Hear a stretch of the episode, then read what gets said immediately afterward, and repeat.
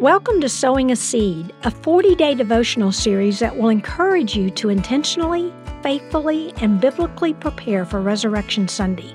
These devotionals were selected from a series of writings written by Pastor Jim Fleming called The Bottom Line.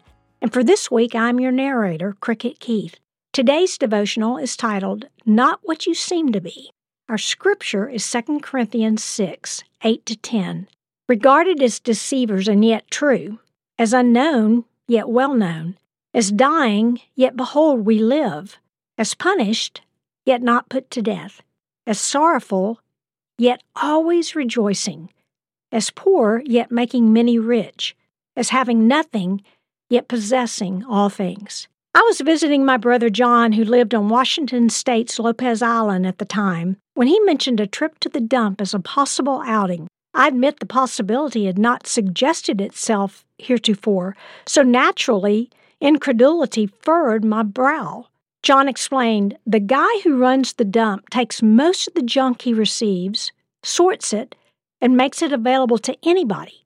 So there are all kinds of treasures at the dump. My mental image was of a giant garage sale without the bother of haggling over pittances one grand free for all where one man's discard becomes another's valuable. In 2 Corinthians 6 8 to 10, Paul surveys something of a similar scene. As he considers God's servants, he is well aware that there are two very different assessments of their value. In the eyes of some, we are the discards. To another set of eyes, we are profoundly valuable. This latter view declares who we really are despite how the world regards us.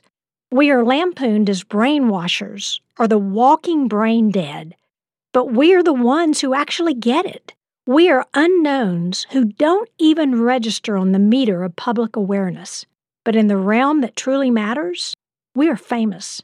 The world thinks we live dull, gray, dead lives, but we're the ones who really know how to live. We are punished and penalized to be intimidated into silence. But we keep getting back up and speaking out. We are rejected as sad sacks and party poopers at the world's big bash, but experience unworldly joy. Paupers in the world's eyes, yet making many men and women more than millionaires. We don't belong in the neighborhood, which is true because our citizenship is in the kingdom.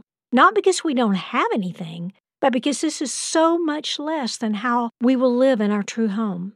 So don't allow your sense of who you are to be defined by how the world views you. You are not what you seem to be. The world may think you're best suited for the dumpster. In the eyes of our great God, his faithful servants are true treasure, quality merchandise of which the world is not worthy. So when you encounter the disparaging comments, sniping, and smirks, remember that among the world's discards is where you will find some of God's greatest treasures. In God's eyes, you are a find. Doubt that? Remember how much He paid to claim you on a hill called Calvary. Thank you for joining us on this 40 day journey to Holy Week. Next week, we will conclude the series with three special Holy Week episodes, which will be available on Monday, Wednesday, and Friday. Until next time, may the seed sown take root, grow, and bear fruit.